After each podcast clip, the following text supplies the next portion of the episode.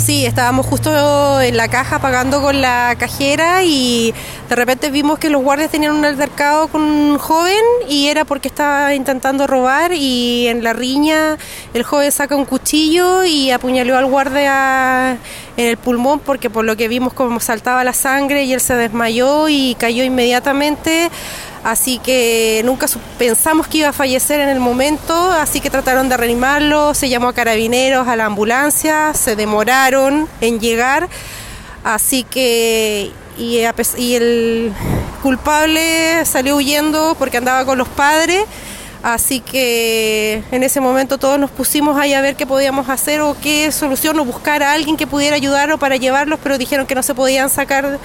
del local, así que se tuvo que esperar a que llegara Carabineros. Carabineros llegó primero después de casi una hora, y después llegó la ambulancia y ya no se podía hacer absolutamente nada.